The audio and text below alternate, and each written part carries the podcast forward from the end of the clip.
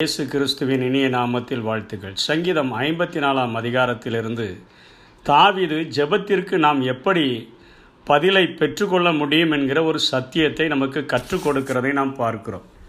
ஐம்பத்தி நாலாம் சங்கீதத்தினுடைய முன்னுரையிலே தாவீது தங்களிடத்தில் ஒழித்து கொண்டிருக்கிறான் என்று சீப்பூரார் வந்து சவுளுக்கு சொன்னபோது நெகினோத்தில் வாசிக்க தாவீது பாடி ராகத் தலைவனுக்கு ஒப்புவித்த மஸ்கில் என்னும் சங்கீதம் நற்போதனையின் சங்கீதம் என்று சொல்லி இந்த பகுதியினுடைய முன்னுரை சொல்லப்படுகிறது. ஒன்று சாமுவேல் இருபத்தி மூன்றாம் அதிகாரத்தில் பத்தொன்பதாம் வசனத்திலிருந்து இருபத்தொன்பதாம் வசனம் வரையிலும் சீப் ஊரார் சவுலினிடத்தில் வந்து தாவீதினுடைய நடமாட்டம் எங்களுடைய பகுதியிலே இருக்கிறது. நீர் வந்தால் நாங்கள் அவனை பிடித்து கொடுத்து விடுகிறோம் என்று சொல்லி அழைத்த பொழுது அங்கே சவுல் சொல்கிறான் அவன் மிகவும் தந்திரசாலி என்று எனக்கு தெரிய வந்துள்ளது. அதனால் அவனுடைய நடமாட்டத்தை இன்னும் உற்று கவனித்து எனக்கு தெரியப்படுத்துங்க நான் வருகிறேன் என்று சொல்லி சவுல் அவர்களுடைய அழைப்பை ஏற்று கடந்து சென்ற பொழுது தாவிது மலையினுடைய அந்த பக்கத்திலும் சவுல் மலையினுடைய இந்த பக்கத்திலுமாக அவர்கள் சுற்றி வரும்பொழுது மாகோன் என்கிற ஒரு வனாந்தரத்திற்கு தாவிது தப்பி சென்ற பொழுது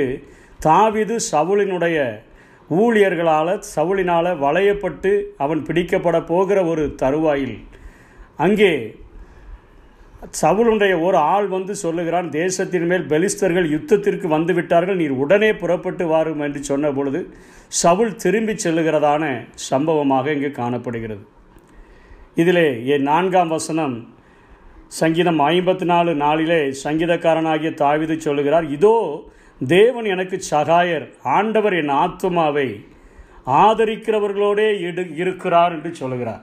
முதலிலே தாவிது மிகவும் பயந்து நடுங்குகிறவராக இந்த சூழ்நிலை எழுதப்படுகிறது. சீப் ஊராருக்கு அவர் தீமை செய்ததாக எதுவும் எழுதப்படவில்லை.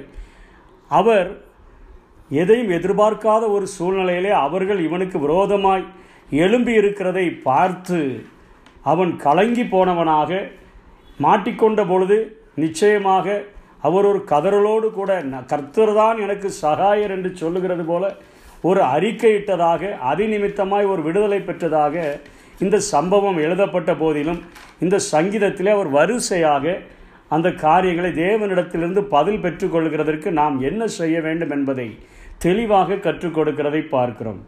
முதல் பகுதியில் அவர் ஆண்டவரை நோக்கி ஜெபம் செய்கிறார். உமது நாமத்து நிமித்தம் என்று பெயரளவில் ஜெபிப்பது இன்றைக்கு கிறிஸ்தவர்களினுடைய வழக்கமாகிவிட்டது. யாரை பார்த்தாலும் எனக்காக கொஞ்சம் ஜெபித்து கொள்ளுங்கள். ஏனோ தானோ என்று சொல்லுகிறது போல நாம் அவருடைய வல்லமையை அவருடைய பதிலை எதிர்பார்க்காதபடிக்கு நாம் அது ஒரு கடமை சொல்லாக அதை நாம் பழக்கத்தில் கொண்டு வந்து விட்டோம். ஆனால் இங்கே சங்கீதம் ஐம்பத்தி நாலு ஒன்றாம் வசனத்திலே ரெண்டாம் வசனத்திலே சங்கீதக்காரன் சொல்கிறார் என் விண்ணப்பத்தை கேட்டு என் வார்த்தைகளுக்கு செவி கொடும். என்னுடைய ஜெபத்திற்கு நீர் செவி கொடும் என்று சொல்லி அவருடைய வல்லமையை விளங்க பண்ணும்படியாக ஒரு அழுத்தமான ஒரு ஜெபத்தை அவர் அங்கே ஏறெடுக்கிறதை பார்க்கிறோம்.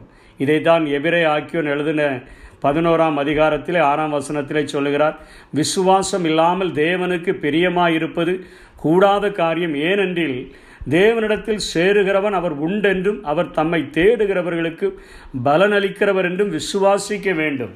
தேவனிடத்தில் சேருகிறவர் அவன் உண்டென்றும் அவர் தம்மை தேடுகிறவர்களுக்கு பலன் அளிக்கிறார் பதில் கொடுக்கிறார் என்று விசுவாசித்து நாம் ஜபிக்க வேண்டும் என்கிற முதல் காரியத்தை அவர் அங்கே கற்றுக் கொடுக்கிறதை பார்க்கிறோம். ரெண்டாவதாக விசுவாச அறிக்கை. அவர் சொல்கிறார் இதோ தேவன் எனக்கு சகாயர். அங்கே தா சவுளும் அவனுடைய சேனையும் அவனை வளைந்து கொண்டது.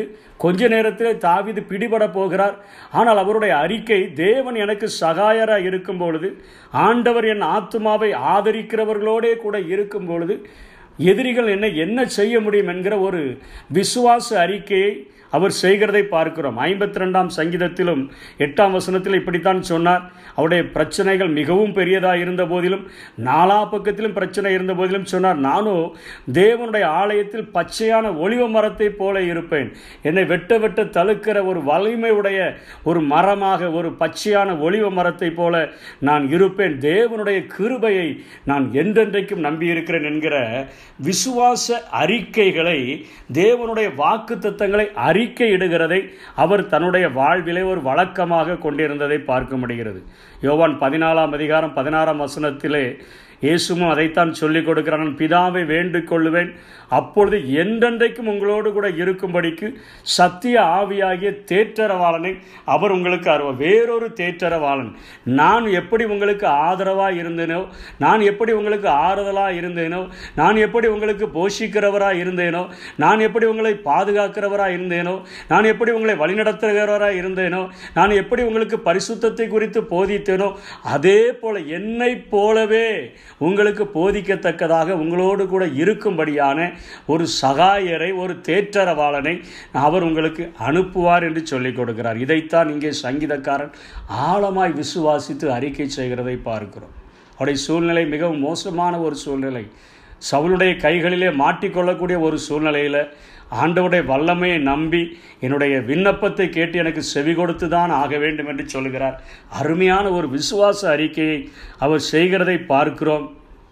அதற்கு அடுத்தாற்போல் அவர் சொல்லுகிறார் தீமைக்கு அவர் தீமை சரிகட்டவே இல்லை. சவுல் அவருடைய கைகளில் மாட்டிக்கொண்ட போதிலும் கூட அவரை கொலை செய்வதற்கு தாவிதனுடைய கைகள் துணியவில்லை என்றே சொல்ல வேண்டும்.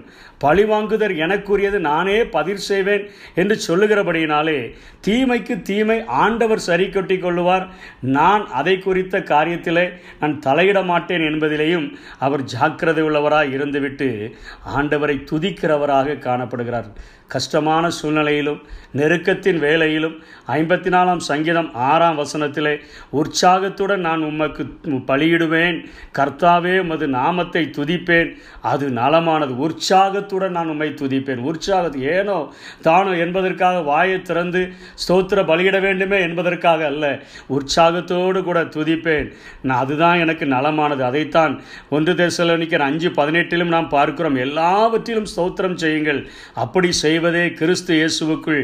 உங்களை குறித்து தேவனுடைய சித்தமாக இருக்கிற அவர் உங்கள் மேலே வச்சிருக்கிற ஒரு திட்டமே அதுதான்.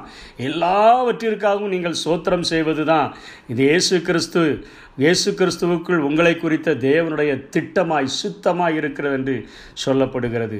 கடைசியாக அவர் ஜெபத்திற்கான பதில் பெற்றதை பார்க்கிறோம். நான்கு காரியங்களை அவர் கடைபிடித்தது நிமித்தமாக.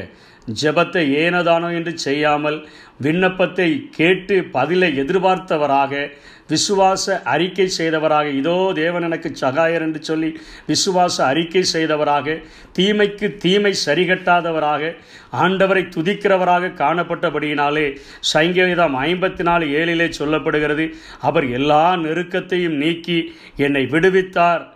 என் கண் என் சத்துருக்களின் நீதி சரி கட்டுதலை கண்டது. என் எல்லா நெருக்கத்தையும் நீக்கி என்னை விடுவித்தார். கைகளிலே மாட்டிக்கொண்டார். ஒருவன் வந்து சவுளை அழைக்கிறான். பெலிஸ்தர்கள் நம் தேசத்தில் யுத்தம் பண்ணும்படியாக வந்து விட்டார்கள். திரும்பி வாரும் என்று சொன்ன பொழுது ச தாவீதை பின்தொடர்கிறதை சவுல் விட்டுவிட்டு தேசத்துக்கு திரும்பி சென்று விட்டான். அதைத்தான் இங்கே சங்கீதக்காரர் குறிப்பிடுகிறார். அவர் எல்லா நெருக்கத்தையும் நீக்கி என்னை விடுவித்தார் என்று சொல்லி. இன்றைக்கு ஆழமான ஒரு ஜபத்தை செய்தோம் என்று சொன்னால் விசுவாச அறிக்கையோடு கூட ஜபத்தை செய்தோம் என்று சொன்னால் நாம் இன்றைக்கு ஆண்டவருக்கு துதித்தலோடு நீதி தீமைக்கு தீமை சரி கட்டாதபடி ஆண்டவரை துதிக்கிறவர்களாக காணப்பட்டோம் என்று சொன்னால் எல்லா நெருக்கத்திலிருந்து நம்மை விடுதலையாக்கி நம்மை விடுவிப்பதற்கும் நமக்கு உதவி செய்கிறதற்கும் இன்றைக்கும் ஆண்டவர் உண்மை உள்ளவராக இருக்கிறார். அப்படிப்பட்ட கிருபைகளை தேவன் தாமே நமக்கு தந்தருள்வாராக. ஆமை